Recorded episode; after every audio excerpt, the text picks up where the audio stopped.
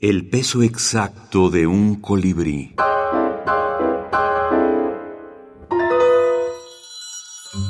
Fábulas quechuas. Selección de Adolfo Bienrich.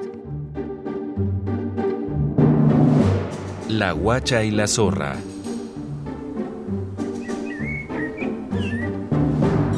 Preguntaba a la guacha una zorra por qué sus hijuelos tuvieran las patitas coloradas. Sabrás que yo acostumbro ponerlos sobre las brasas y el fuego se las enrojece. Lo hizo así la zorra, que deseaba para sus hijos patitas encarnadas, y los infelices cachorritos sucumbieron no dejando más recuerdo que sus cenizas.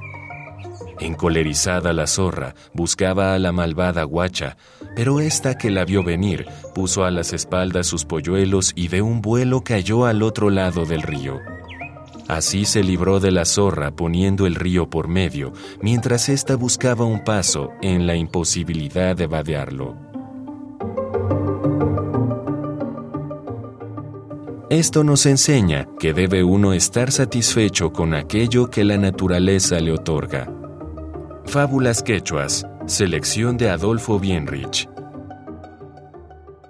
Tú sabes que normalmente la fábula tiene dos polos antagonistas y dentro de ellos pues siempre la virtud o casi siempre la virtud acaba este, prevaleciendo.